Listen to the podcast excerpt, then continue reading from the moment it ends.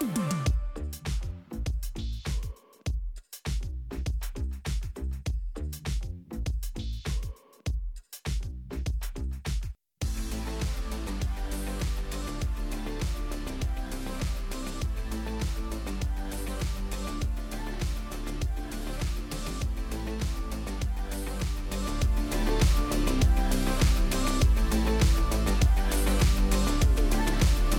So, um, uh, one thing I wanted to start with, and I've already got some questions that people sent in by email. So, let me do this.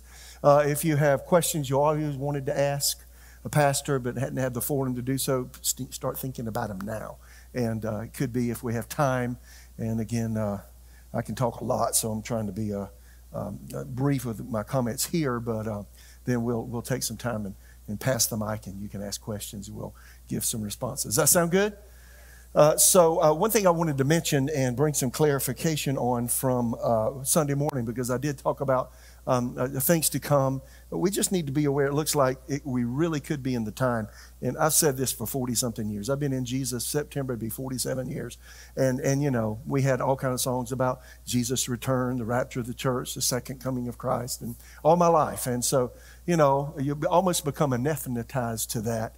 Uh, after a period of time, goes, okay, when's he coming? You know, and he hadn't come yet, so when he's coming. But uh, uh, in an uncanny way, past number of years, uh, world events uh, seem to be pointing towards perhaps sooner rather than later Jesus' return. So we do need to be ready. And uh, I've always been aware that when we get to that approach that time, it will be a, a time that we're, um, we're, we're in a pressurized moment, and it seems like time speeds up. That's certainly the case now. Um, Sunday morning, I, I wanted to just let Jesus speak through the Apostle John from the book of Revelation because he gave us a clear roadmap of things to come and what to look for uh, before he returns. So tonight, really quick, I'll see if I could do this really quickly. Uh, I've got a chart. Don't put the chart up yet because they'll look at it and not listen to me. So, uh, you know, Daniel, let's talk about Daniel from the book of Daniel. Uh, you know, Daniel lived 2,500 years ago or so. And, and during Daniel's life, um, the Israelites uh, had gotten into disobedience. Now, watch this. For 490 years, they disobeyed God. They had been involved in idolatry, par none. One of the things God said to the Israelites, and you need to know this when God says something, He means for us to listen, and He always does what He says. Is that right? So God had said to the Israelites, for instance, in Leviticus 25, He said, uh, When you come into your land, take every seventh year and let the land rest. Now, He did that so the soil could replenish and so that the nutrients could go back into the soil so you would have crop after crop for, for the next six years and then the seventh year again. What happened? Well, they didn't do it. They didn't do it for 490 years. They disobeyed the land rest Sabbath. And if you go read oh, let me see, Jeremiah 36, uh, right towards the end of that chapter, uh, Daniel was reading from Jeremiah's writings and found out that Israel was going to go into captivity. One year for every land rest Sabbath they missed, which was 70 land rest Sabbaths. 70 times 7 if you're a mathematician, what is it? 490. So uh, that's 490 years. So he showed them 490 years past and, you know, they went into Babylonian captivity during Daniel's day. And, um, and, and Daniel spent most of his life out, out away from Jerusalem, away from God's, uh, the land that God had given uh, Abraham and his ancestry. So, you know, he was an aged man by, by the time you get to Daniel chapter 9. And he was praying and, and praying and repenting on behalf of uh, his nation the way we need to repent, right, on behalf of, of the U.S. today because we've got some egregious problems. So, um, uh, and, and uh, uh, the Lord spoke to him. And, and basically, uh, Daniel 9 24 to 27 gives us a roadmap of the next 490 years. So, since Israel disobeyed for the previous 490 years, and they were in the middle of, of Babylonian captivity, and it was a seven, 70 years they were out of the land, and it rested all at once for 70 years. Uh, wouldn't it have been better to just take one year every seventh? So uh, God also showed him 490 years in the future. And, and I mentioned this Sunday morning, and I could take this is all on uh, audio and video when I did the ser- uh, Revelation series, first part of it. I went over this. Uh, but I want to mention this again. Uh, God showed Daniel 490 years of the future. 483 of those years have come to pass. And, and when Jesus died and was raised from the dead, those that 483 years of the 490 years that God saw Daniel actually had already come to pass right then. And it's as though God had a little stop clock, stopwatch, click, and it cut off Jewish time as we know it, just kind of click. I'm not dealing with my Jewish people anymore. They didn't believe Jesus was Messiah.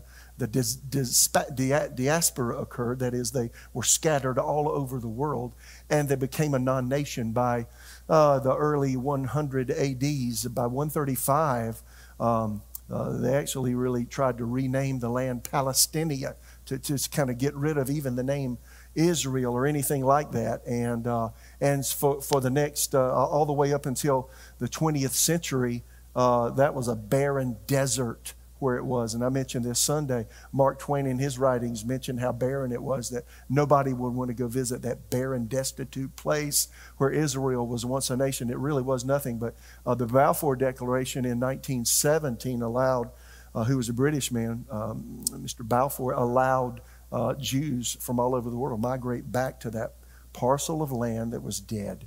And they began to come back between the end of World War I, 1917 ish, all the way to 1948 when Israel became a, a nation again. And so we've had seven years, and then they, when they became a nation, that was a signpost. It's just huge. And I mentioned it Sunday morning that I, I have in my notes, uh, I'm thinking at least 24 scripture in the New Old Testament that share that just before the Messiah comes back the second time, Israel will be regathered from all of their nations where they were scattered because of their disobedience, and they would come back to that, that land. And that happened in 1948. So 70 years ago in 1917. And now, boy, things are really beginning to mushroom.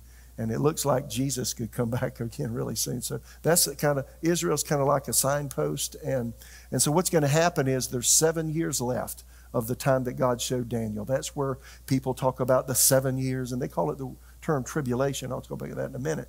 Um, but that's where they get that from. And, and at some point, something's going to happen, and click, God starts, starts that stopwatch again, and the time will tick down for Jesus to come back. And it'll be seven years of time. Now, Jesus uh, in Matthew 24, uh, Mark 13, Luke 21, and then in, Revela- in, in the book of Revelation, particularly chapter 6 is a parallel to Matthew 24. And I mentioned that Sunday morning. Uh, Jesus gave us a really uh, good idea of what is going to be happening. So I wanted to just share one little tidbit of, of something to think about in, in the Western world. It's not this way worldwide. And, you know, I've been all over India, I've been to Africa, I've been to. Uh, you know, Russia, Siberia, believe it or not, and uh, other places, and even southern, even South America and such. Uh, but when you and, and they don't believe this, but uh, Western believers, by far, have a belief system that uh, there is that, that the rapture of the church will occur before that seven years that God showed Daniel happen. And I believe that, and I preached that for 20, at least 25 years. And believed it from the time I came to Jesus in 1976 until actually it was 2010 when I started having a stirring inside. I've always studied eschatology, study of end time things. And I've always taught on that. And those of you that have been here since I've been here, since 1994, I taught a certain way. And But God really began to deal with me, and I changed my tune back uh, in 2010. And I began to see that it looks like uh, the rapture just may not occur the way I've taught it um, at the beginning of the seven year period, and it looks like we may actually see uh, the Antichrist rise, the one world government rise, and those kind of things. So a lot of people don't believe that. They take issue with me on that, and that's perfectly fine. I'm really not trying to be right. Uh, I just want to be biblically accurate. And I want to also obey God. So God began to deal with me in 2010. Did a lot of research, a lot of studying. I actually wept. Um, I, it, was so emotional for me. If I talk about it much, it'll bring up emotion, and I may cry now. But uh, it was so emotional for me to see that God, God, are you really saying that the church we're going to be here the first few years of that seven-year period and all that hellacious stuff that that I've taught about? We're actually going to be in some of that, and, and it and it bothered me deeply. And then the Lord said, "Now I want you to take this public," and so I did that in 2011, and that bothered me. And then all these years, here it is. Uh, what's this? Uh, 12 years later, here it is, 2023 and uh, I still have that belief system. I, I, I hope I'm wrong, honestly, but uh, so if you're here and, and uh, a lot of people don't even know what I'm talking about, but those that do, if, if you believe that there's going to be a tree pre, the rapture is going to occur before the Antichrist reveals, or right when he reveals, boop, we go up. And, and that doesn't happen, uh, come and see me because I really do have something to say.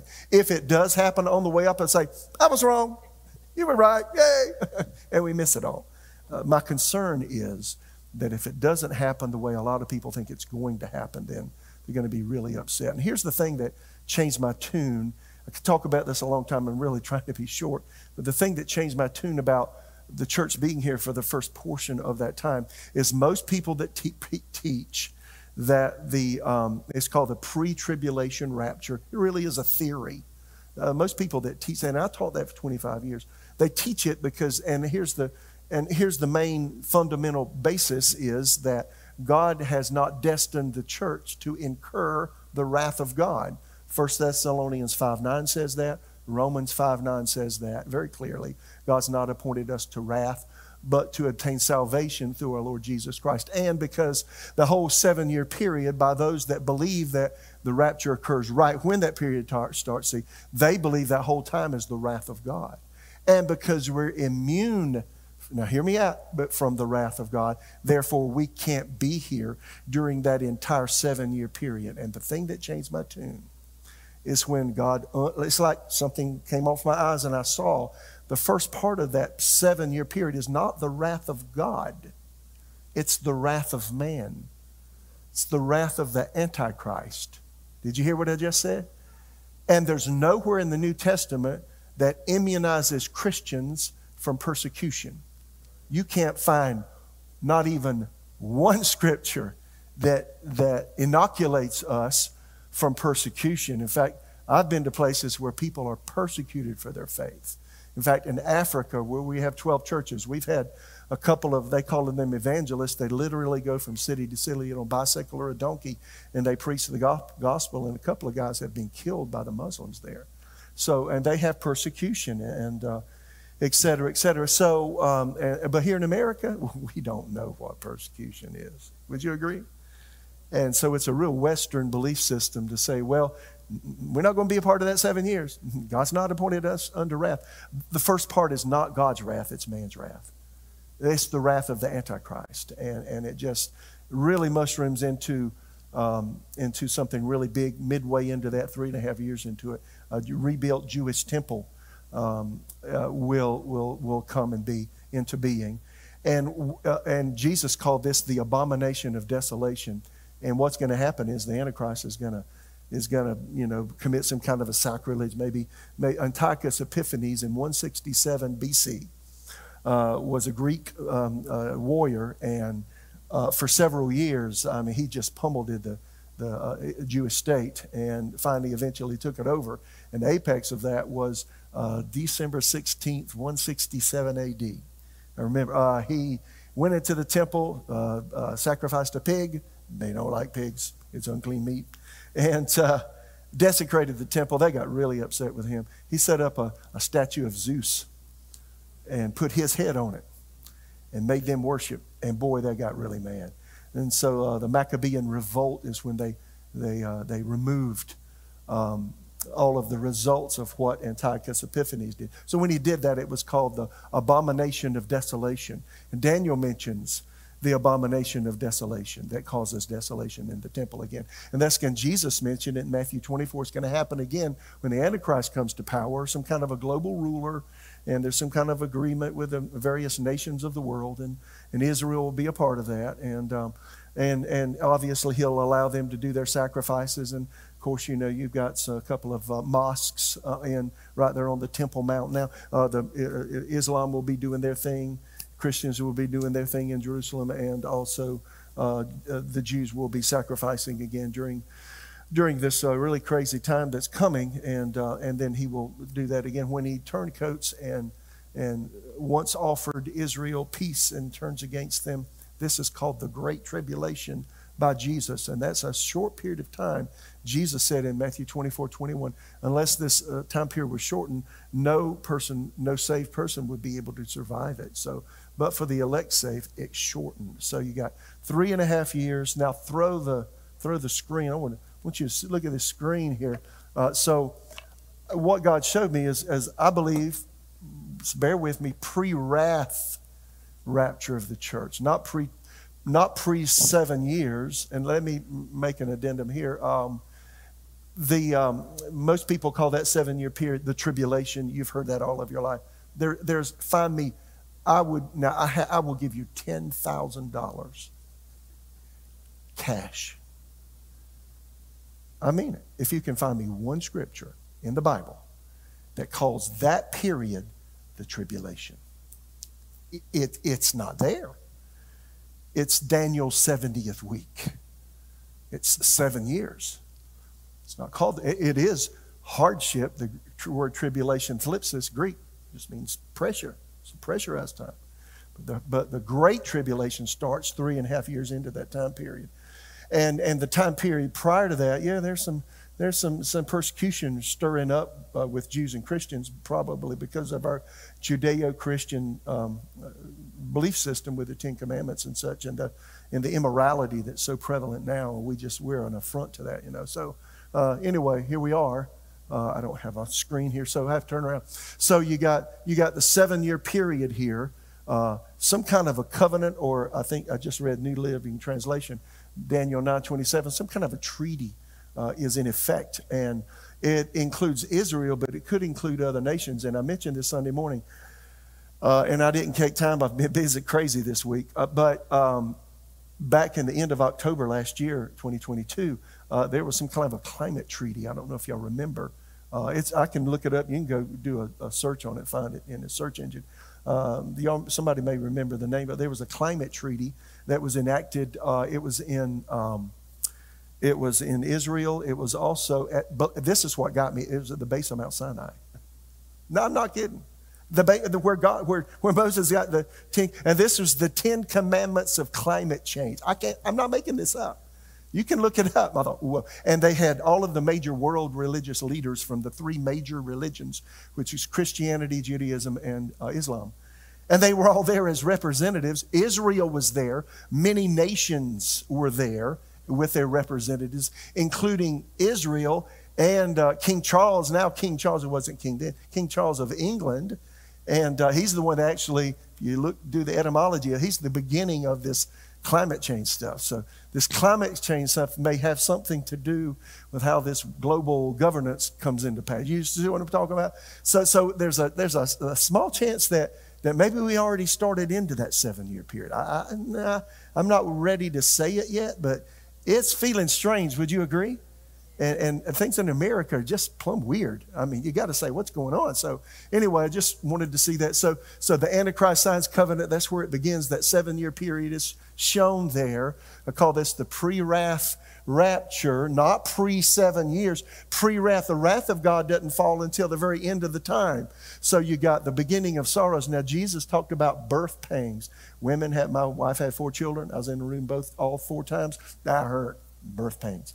So you know, the first three and a half years, you've got birth pains, that is, challenging things, uh, uh, fa- uh, uh climactic things that happen with uh, serious weather, with war, uh, geological things with earthquakes, and then a deep persecution. of Jews and Christians, probably because of our belief system with respect to morality, if you look at it now. So, so all that's happened in the first three and a half years. Jesus calls that the beginning of sorrows. So Sunday I talked about the, the four seals that are on the scroll in God's right hand. Well, those seals are open. Those first five seals are the first three and a half years. It's hand in glove fit to Revelation chapter 6 and Matthew 24. It's really uncanny. And then about Matthew 24, uh, 11, 12, 13 ish, where it talks about the abomination of desolation. That's midpoint of that seven year period. That's three and a half years into it. So we, we, it looks like, from my viewpoint, we'll be here that first three and a half years. Things will really get uncannily strange. We could be in the middle of World War III, which could be starting any time with uh, what's going on with Russia. I don't have time to talk about that tonight. Um, and then, and then they are a really intense time. Uh, so, so I want you to get the time frame here. You got three and a half years. The midpoint is the abomination uh, where the uh, Antichrist reneges on his peace treaty with Israel and perhaps even other nations. Then the Great Tribulation, which you know, if you got three and a half years and then, and then that happens and Jesus it called it the Great Tribulation right after the Antichrist turncoats and changes his tune, then, then you got, you don't know how long it is, maybe a year, maybe, maybe a, uh, maybe, maybe a year and a half. So three and a half up to halfway, four and a half, maybe, maybe five years. And then look at this. You see where it says God's wrath, the red? And you see where it says the day of the Lord. Everybody say the day of the Lord. The day of the Lord is mentioned 19 times in Scripture, uh, um, Old Testament prophets, and also by Peter, uh, by Paul, and by the Lord Jesus. And, uh, and, and it's shown clearly in the book of Revelation. Jesus unusually says nothing about the day of the Lord in Matthew 24. Not, not one word. Not, not one word. The day of the Lord will be absolutely, and I read a, a chapter today about it, would be absolutely the worst period of time that planet Earth has ever seen. And it will be uh, nature gone awry on steroids. And that's when the trumpet judgments begin in Revelation 8 and 9, and then you have the bowl judgments in they're talked about in revelation 15 but they actually come to pass in revelation 16 and those are, are elements those are that is god's wrath nature rising up against rebellious mankind and against satan and against the antichrist and against the false prophet and perhaps the leader of a major world religion. We won't talk about it tonight but uh, that will be persecuted seriously during that time. And um, that nobody wants to live for, during that time uh, meteorites hit the earth. It's an awful thing to start with Revelation 8 1 and look at it. So that's called the wrath of God. The day of the Lord is the wrath of God. Now, I've taught on this, it's online, but y'all, in an uncanny way, it's, uh, things are, seem to be slowly working this direction. So, in my estimation, as I finished with this, it went longer than I thought it would. You know, you got seven years, you got three and a half years. I believe we'll be here that first part of that. Then the Great Tribulation, we'll see some of that uh, and it may last a year, year and a half. We don't really know. And then God's wrath, the day of the Lord, maybe the last two years of that seven year period is the, is the day of the Lord. And, and nobody wants to be here. Re- believers will go up. And Jesus gave us a sign uh, the end of, uh, uh, oh, right after um, uh, he talked about the Great Tribulation in Matthew 24, 29, 30, and 31. He talks about the sun darkening, the moon darkening, stars not giving their light. And the Old Testament prophets, Isaiah talks about it, Joel talks about it, Obadiah talks about it, and there's uh, Zechariah talks about it. And then Jesus mentioned it, Peter mentioned it, Paul mentioned it, you know. So uh, when the sun, moon, and stars darken, that's a sign. Revelation 6 mentions it, the sixth seal. When you go out one day and the sun's not bright and the moon's not shining at, at night and the, can't see the star, something's up, and it's, it's Jesus saying, Get yourself ready.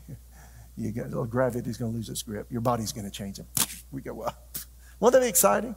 So God's not appointed us to wrath. So, but to obtain salvation by our Lord Jesus. So uh, we could see up to. Uh, you can't put an exact specific on this. If I tried, I'd be wrong. I, I would say, generally speaking, somewhere up to four and a half, five years that we could be here during that seven year period. Think about it. Think about it. So, question is, are you ready for that and prepared and ready to exercise your faith, believe God, and more than anything, share Jesus with people. Because that is a time period where the power of God will be unequaled in the church age. Isn't that exciting? So I know that perhaps fosters lots of questions, but that's something I wanted to share as I started tonight. Now let me go here. And uh, so if you've got questions, let them stir up. But let me do this really quickly. I've got several questions. I can answer, answer these quickly. Here's the first question. We all come short, somebody says here, and make mistakes. So um, so, does that mean we will all lose a reward at the judgment seat? So, this qu- person a- uh, asked the question, and the basis for this question is believers uh, are not going to be at the great white throne judgment. We know that, Revelation 20, that's non Christians. But, but every Christian will stand before the judgment or rewards seat of Christ. The Greek word is B E M A, bema, and that means um, that means uh, a, a, critical seat uh, used by people that judge sporting events in the first century, and they determined the winner by watching closely every athlete. So Jesus is watching closely and scrutinizing our lives as believers. In 1 Corinthians 3, um, the Apostle Paul talks about the uh, judgment seat of Christ, the reward seat of Christ, and he said awards will be distributed, and he lists six kinds of awards or rewards, I guess you could say um, uh, wood, hay, and straw. what happens when fire hits wood, strains hay, and straw? Smoke. And then, and then gold, silver, precious stones. What happens when fire hits uh, gold, silver, and precious stones? They just get better. And so, all of us, as we live our life for Jesus, are accruing every day, perhaps, uh, some wood, some hay, some straw. uh, hopefully, some gold, some silver, some precious stones, right? Uh, so, the question here is when you come up short and make mistakes, does that mean you lose your reward?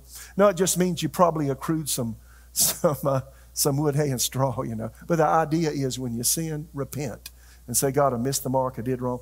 Uh, that doesn't necessarily mean you lose your rewards because don't forget that when God forgives, He forgets our sin and treats us as though we had not sinned. Yes or no?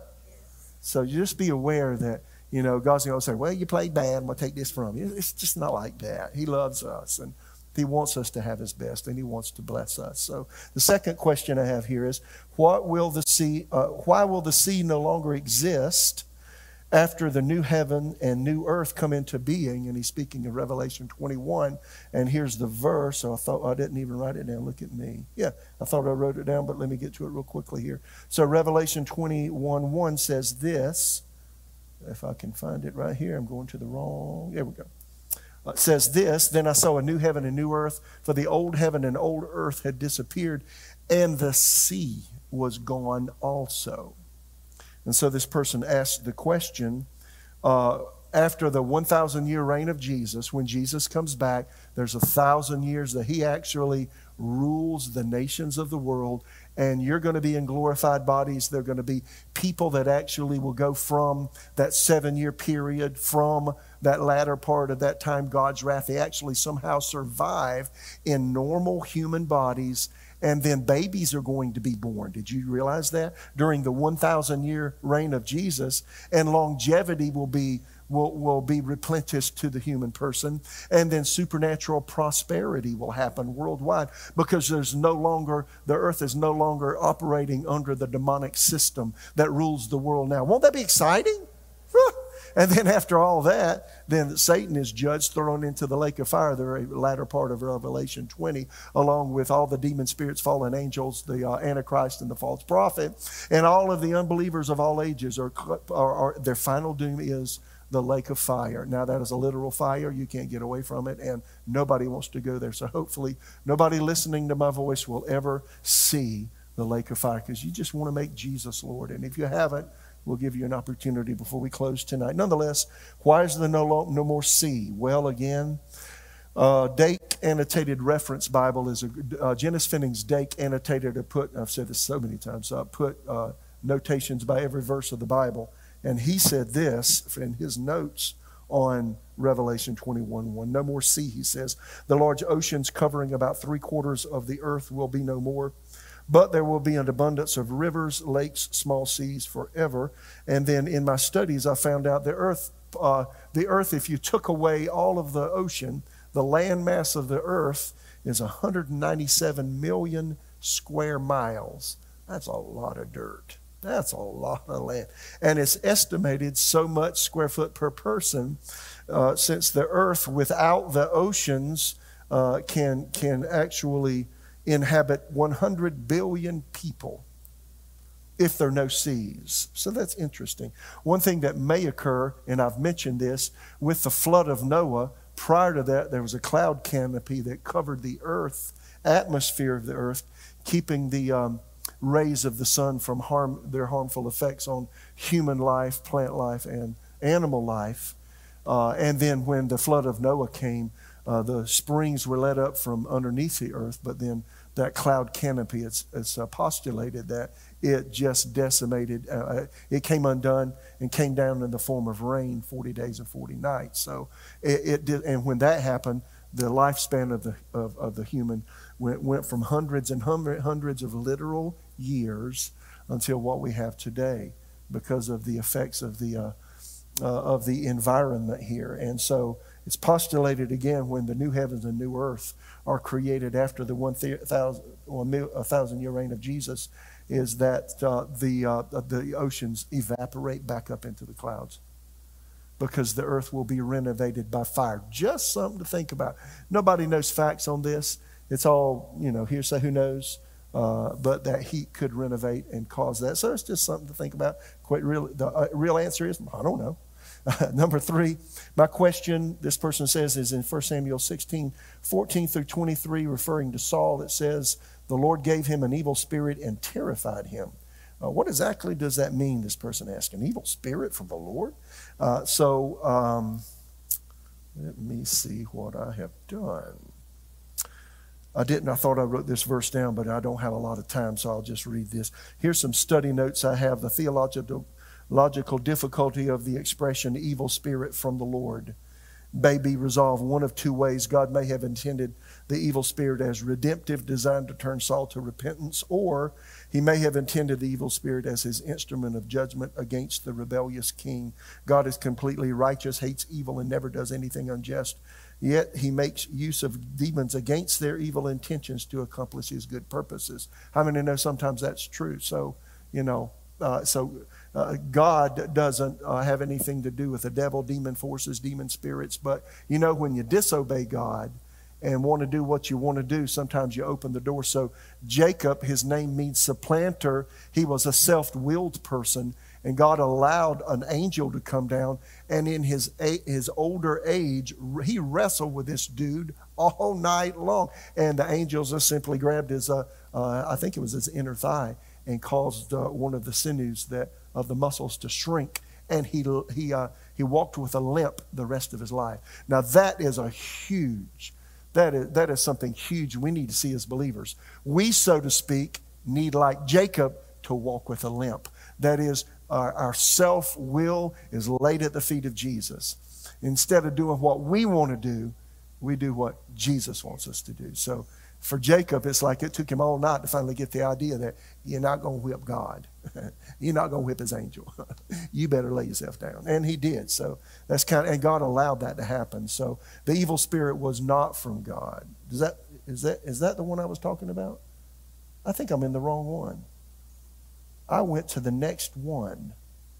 I was at number five. So skip what I just said, refer it to number five. That's what was in my head. I must be tired or something.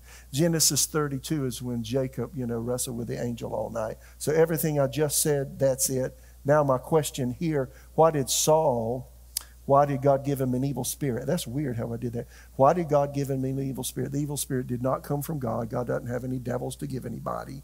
But um, because Saul was in disobedience and pride, then it was allowed to happen. And, uh, and uh, you know, God just kind of said, you know what? I'm out of the way. Uh, you do what you want to do. And, uh, and uh, Saul was hindered in some really terrible, terrible ways. So that tells us that disobedience hinders us from God's best. Yes or no? And so you want to be really careful with that. Anytime you get over into disobedience, you open the door to the enemy. Yes or no? So you want to be really careful with that. So uh, here's another one that says, Hi, uh, pa- uh, Pastor shared a dream a few years back uh, when I was preaching about these end time things, um, I saw people running rapid changes, running towards the future. Um, this person asked, "Well, where are we in the dream? Dream they're talking about?" I just had a dream, and I saw, um, I saw like a, I saw like a front cloud uh, over the whole atmosphere, and I was telling people it's going to be okay. And I think and that was back in March of 2015 while we were praying in here, and it was just the Lord's way of saying, "Mitch, everything's going to be okay." and that things are going to change. Things are going to be difficult, but you know you're going to make it through it, and uh, and you may be a person that will be an encouragement to people who kind of lose their marbles and wonder what's going to happen. It's going to be okay. It's going to be okay. So that was in 2015. I don't know if that's any significance to today or not. I have no idea. So that was that person's question. Then here's another person. The last question I have is Hebrews 12, 16. Are we supposed to accomplish uh, this verse I'm assuming it's speaking to the church. How can we, um, how can we, probably especially address the pastors, make sure no one is immoral or godless? So, how are we supposed to accomplish this verse? And the verse says this, verse 16 of Hebrews 12 uh, make sure no one is immoral or godless, like Esau, who traded his birthright as the firstborn son for a single meal. So that's a that's a strong encouragement to believers. You know, get out of sin and don't live selfishly and don't put the wrong things first place in your life. So there's an encouragement in Hebrews 12, 16. And this person says maybe to pastors to make sure people aren't doing this. So how are we supposed to accomplish this? Well, for me, I'm supposed to preach the word and encourage you not to live in immorality and self centeredness. And, and let's be real, a lot of believers today in America do what I've seen people do in India as I've traveled over the various cities of India. They, they worship millions of gods there. And, and if you share Jesus with them, if you don't do it right, they'll just take Jesus, make an idol out of him, and stick him on the mantle and, and worship him along with the rest of the devils they worship. It's crazy. So you don't do that in Christ, right? So, how do you accomplish this verse? Uh, how do you make sure no one is immoral or godless? You preach the word and share Jesus with people and, and talk about talk about the, the Christ-like like, like lifestyle. And in America, we desperately need to know that the grace of God that brings salvation teaches us to live a pure and holy life. Yes or no? We've got a lot of people that are broaching that these days, and it's a real problem. So, anyway, questions? That was a lot to say in a little bit of time. Sorry about the little mix up on one of those verses. I guess I was looking at the wrong note.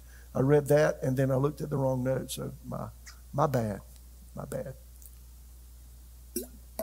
Anybody comments, questions, thoughts, ideas? Or are you just ready to go home? That's the bigger question. oh, we got one over here. Oh boy. Thank you, Andrew. Everybody good?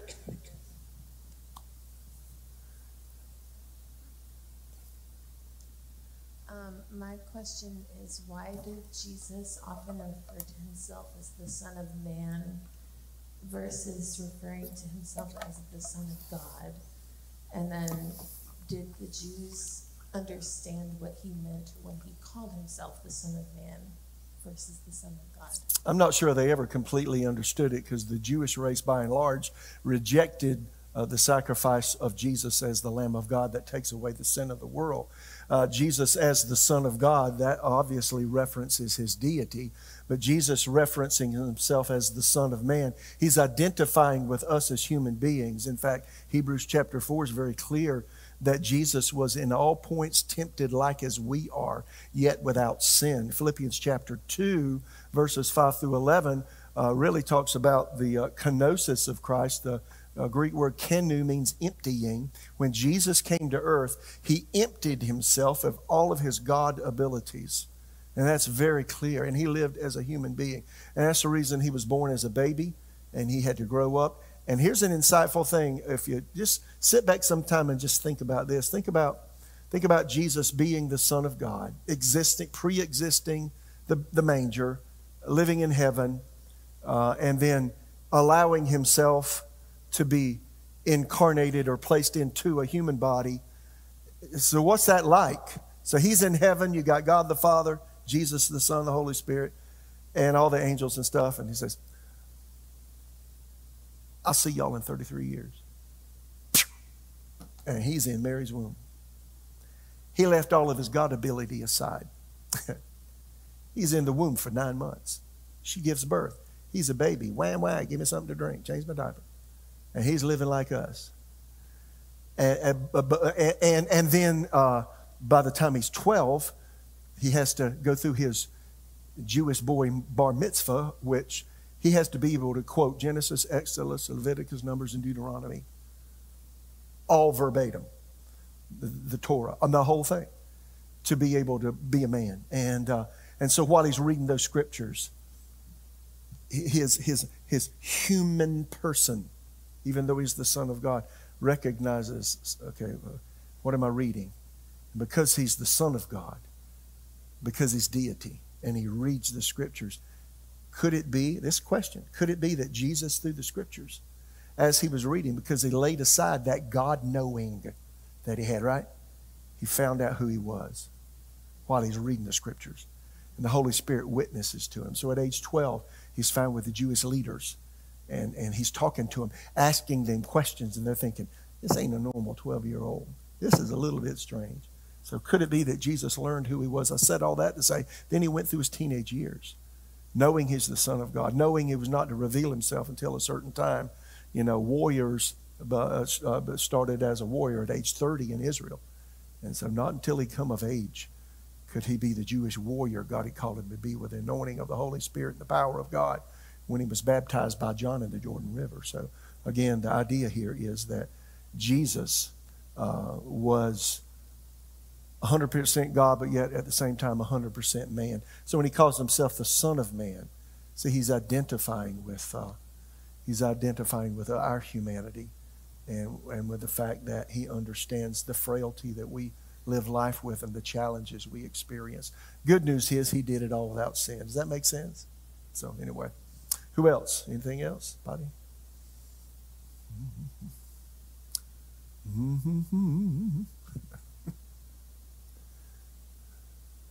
Do you have one, Joshua? He told me he had one. Might be time. I don't remember what you said, but you'll remind me, I know. How many appreciate Joshua? Give him a hand. Yeah. I don't want to open can of worms, but um, what are your thoughts on uh, America could possibly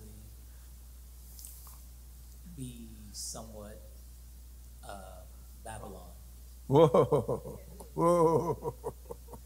Uh, we had a text conversation a couple of nights ago. Is that when it was? Yeah.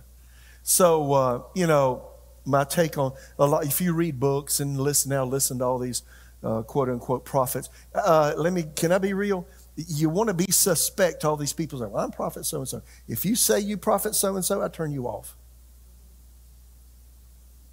If you got to tell everybody who you are and what you got, just shut up. I, I don't. So you just got to be careful because there's so much around today.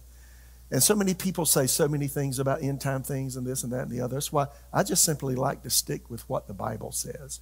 And if you do that, you just got to let things play out. Now, as I have studied, I went through the whole book of Revelation, verse by verse, and all that's online, video, audio, audio, and um, and my notes are there as well. So as I studied through that, of course, I studied Revelation 18 uh, starts out Babylon the Great, the mystery Babylon is fallen, is fallen, and has become the dwelling place, place of demons, and yada yada. And in one hour, Babylon loses all of its luster, all of its wealth, all of its beauty, and all of the nations of the world have, have drank the cup of its uh, pleasure and, and, um, and, and such, and uh, it's destroyed. So a lot of people say that, um, and I've heard over all my life, really uh, people have said that Babylon, America's Babylon, and New York City's Babylon, yada, yada, yada. So the problem I have with anything like that is um, the Bible is a, Middle Eastern book. Uh, written and, and really can you really can only understand it if you understand Middle Eastern culture and Middle Eastern background and understand what the people were going through. And that's why we have all these Bible helps because we're not Middle Eastern, we're Western. So um, the Bible is uh, Jerusalem. Let me use a term centric means is the center of something. So the Bible is Jerusalem centric, Israel centric, right? And Middle East centric. And, when, when you're looking at end time events from a biblical perspective, end time events say nothing about the US of A because the Bible's not written to the US of A. The Bible is a book written by the Holy Spirit over a period of about 1,600 years by over 40, 40 authors or so, and uh, from un- uneducated to the most educated of the cultures of the day they wrote. Uh, but the Bible is inspired, and so the USA is not in the Bible. No. See, we Americans are so arrogant, we think the world revolves around us. It don't right? I mean, come on. So, the first problem I have with somebody saying that is America Babylon is that you don't understand the whole whole gist of this book right here. It's not about America, it's about Jesus. History is his story, and here he is. So, having said that, there is an uncanny parallel. So, Mystery Babylon, Revelation 18. You can also go back to Jeremiah 51 and 52 because Jeremiah 51 and 52, Jeremiah, the prophet, talks about the destruction of Babylon. And some people, you know, some things in the Bible you take literally, and you take everything in the Bible literally as much as possible. But there are a lot of figurative things in the Bible, and you have to let the, the gist of, of the, the context tell you if you should take something literal or is it figurative, and, and there's a deeper meaning to it. So when it comes to the mystery Babylon, see, uh, and Mystery Babylon, I don't have time. If you go read Revelation 18, where it talks about that, uh, Babylon has to do with the commerce of the time. It has to do with the business of the time, and all of the nations of the world um, um, participating in the buying of gold and silver and wood and all of the things necessary to make life happen. And in one hour, all that's decimated, done away with. So in one sense, you know, I just have a hard time with saying for sure that the United States is Babylon the Great. But I do think that the world system of commerce is, is, is mystery Babylon. And if you go to read Revelation 18, that will be judged because it takes God out of the equation of life. And because the, now let me finish, and I'm almost done, because the United States for the last what 70 years or so has been has been a gargantuan economic power and um, and for goods and services and money uh, worldwide. I mean, Um, I've mentioned this so many times before. On a, on a graph, you've got the gross domestic produce of the United States, and it's like this, and then the nations closest to it, they're like halfway up on the graph. We're just so big. We're just a huge nation. 50 states. We call the US of A. Huge. I mean, the, the financial engine is huge. Something's going to happen. And that economic system that controls the world with trade and such is going to be decimated in one hour. Um, so, so could it be that when that happens, it also affects the United States? And could it be because the United States is now so in, intertwined into the world's commerce uh, activity and economic activity that that it also takes a ditch or is ditched uh, when that Babylon the Great is uh, judged. Does that make sense? So, yeah, it could be. I just don't want to be on the record as saying that Babylon the Great is the United States. I, I, couldn't say that, but I think we're participating in the system. Having said that, um, I, I, do feel that. Um, it feels like we're a nation right now under judgment. It, it feels that way. And, and that's why you need to pray. We started praying last November, and we prayed uh, from November to when? Was it April or May or March? Every Monday, Tuesday, Wednesday, Thursday.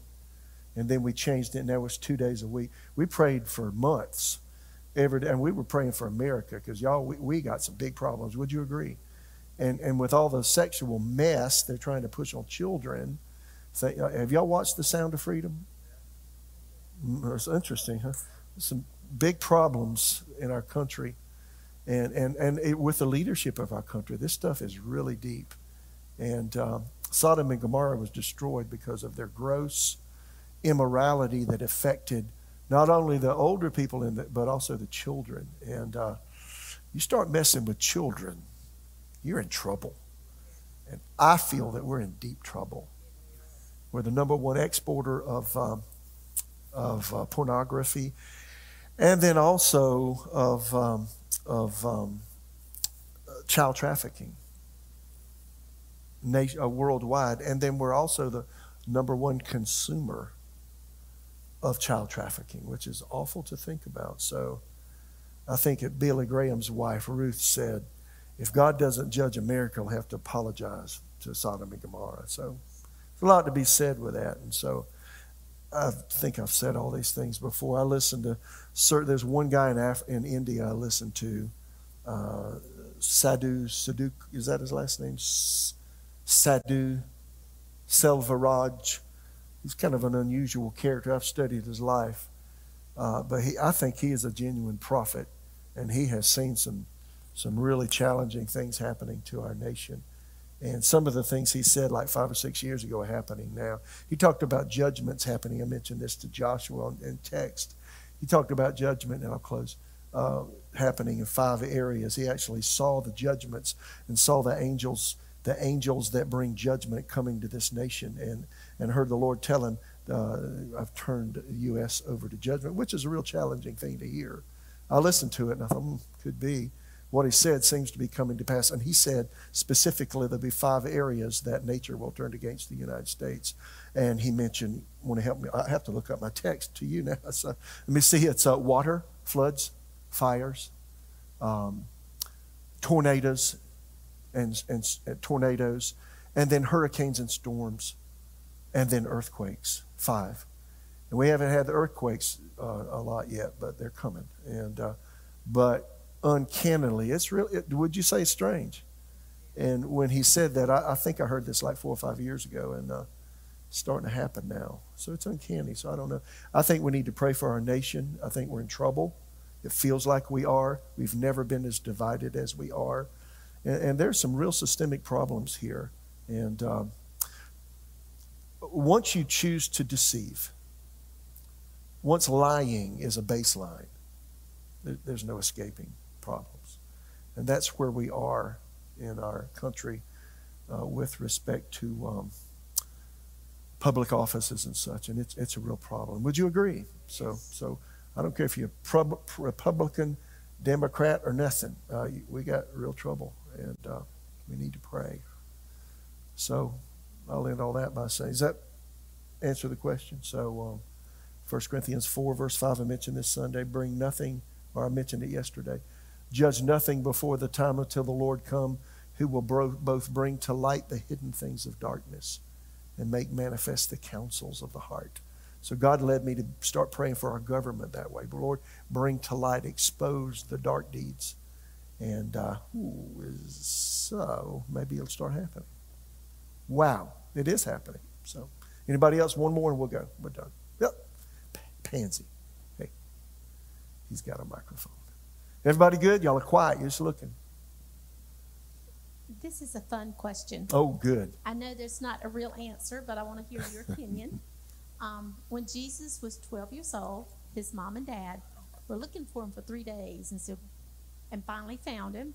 And then fast forward 18 years, and Jesus is with his mom, and his mom goes, Come on, Jesus, you need to help us with your first miracle and turn this water into wine. Right. Okay, there's 18 years in between 12 and 30. Mm-hmm. So we know that his father passed away sometime during that time. Teenager. And Jesus was the oldest of all the children because he was the firstborn. Right. And my guess was he was a carpenter because he took after the trade of his dad. And he probably helped his mom because she needs some help with the kids.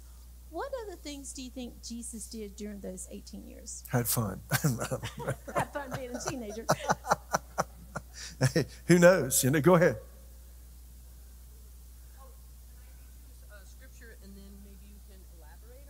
Uh, sure.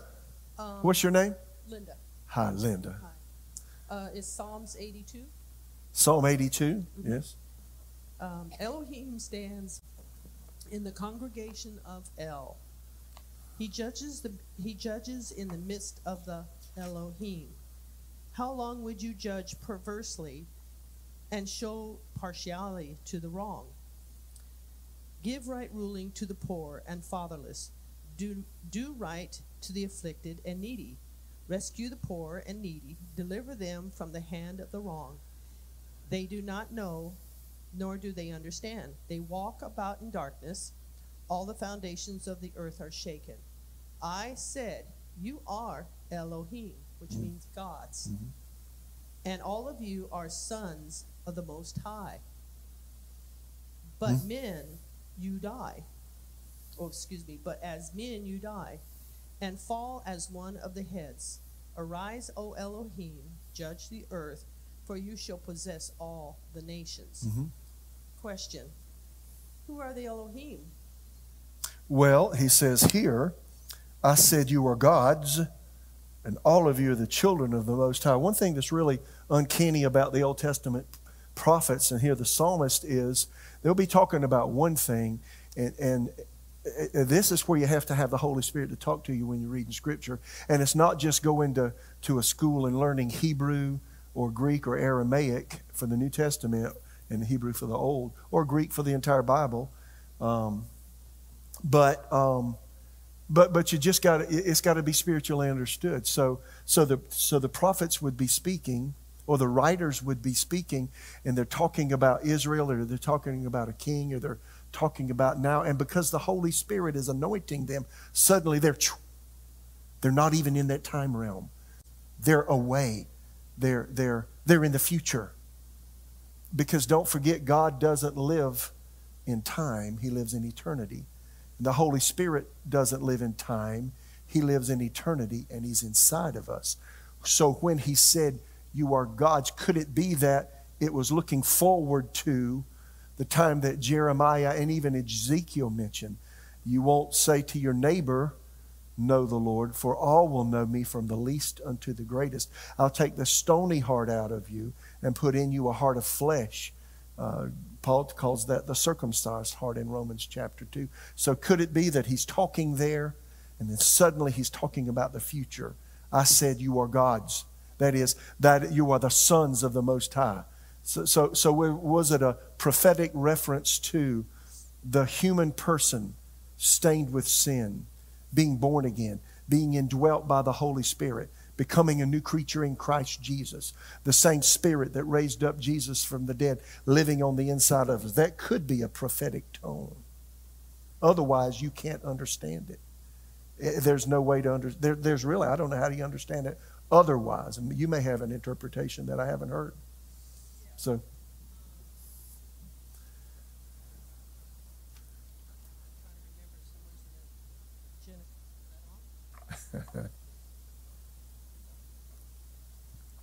Hello. Uh, have you heard of Michael Heiser? Michael, yeah, Michael. I haven't followed him. Dr. Michael Heiser. Okay, go ahead. Uh, he just recently passed away. He Yes. was like 68. Yes. Um, Michael Heiser has a book out, and he talks about this scripture. And he's talking about um, Elohim Mm. means, you know, like God. Mm-hmm. And then in Hebrew, whenever they write Elohim, Mhm. it's always with a capital E. Yes. Just to write, well, of course, you know, it's written in Hebrew, Mm. um, but it's always in a capital. And then the rest of it, when he's talking to the other Elohim, that's small, like a small e, which is God, small gods. Mm-hmm. Um, according to Michael Heiser, the uh, the Elohim that Father, Son, and Holy Spirit, the you know, he is the ultimate God. Mhm. Um, he is actually talking to the sons of God. When uh, and this is according to Michael Heiser. Mhm. So God is speaking to his children Yeah. that live in heaven with him, Hmm. uh, that are there, that were there before we were ever created. Hmm. That's according to Michael Heiser. Yeah. And he's got a great, great um, argument for it. And he's given a lot of scriptures that that talks about that. I was just kind of curious if. Yeah. you knew anything about it. No, I think it's open to all kinds of uh, ideas, and I'm not sure we'll ever really understand that except to Now, I've been studying his book, and, Yeah. and then there's also uh, Timothy Alberino, uh, who also has done a lot of study. He's like your um, your modern day Indiana Jones. uh, he spent ten years Mm. That's in awesome. um, oh uh, you know in in the jungles. So um, you know, I mean, he's like he's like that. He loves to you know search out things, and uh, he also has written a book, and it goes into a lot of that. well, that's awesome. Yeah, so I just was kind of curious if you knew anything about it. That's good. That's that's it for me. Thank you. Yes, go ahead. And we got to run.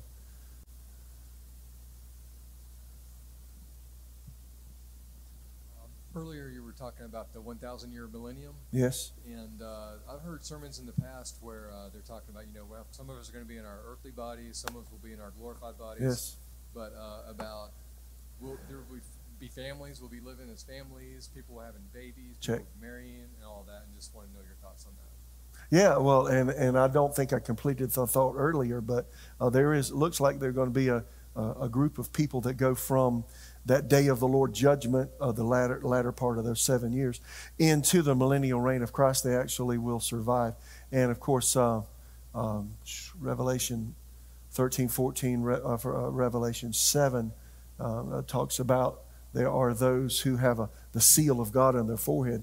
That is, Jewish believers that are actually sealed so they won't die during that period of time.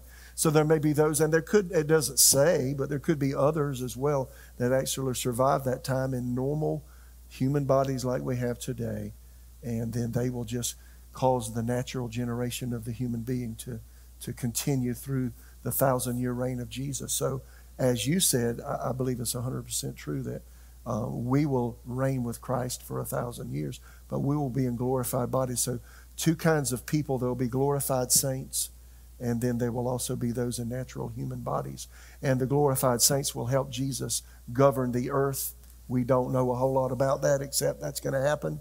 And, uh, and then the natural people will give birth to babies. And then, and then towards the end of that time, you know, the nations are going to, come back against Jesus in Jerusalem again. And then that's when, you know, the great white throne judgment right after that occurs.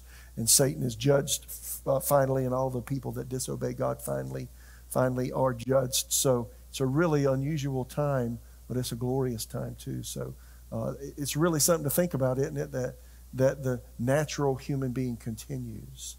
And then the earth is, you know, uh, renovated by fire. And then there's a new heavens and new earth. And eternity with Jesus. So yeah, we have an exciting future ahead of us. Eyes not seen, ears not heard, not entered into our hearts what God's prepared. Aren't you excited about that?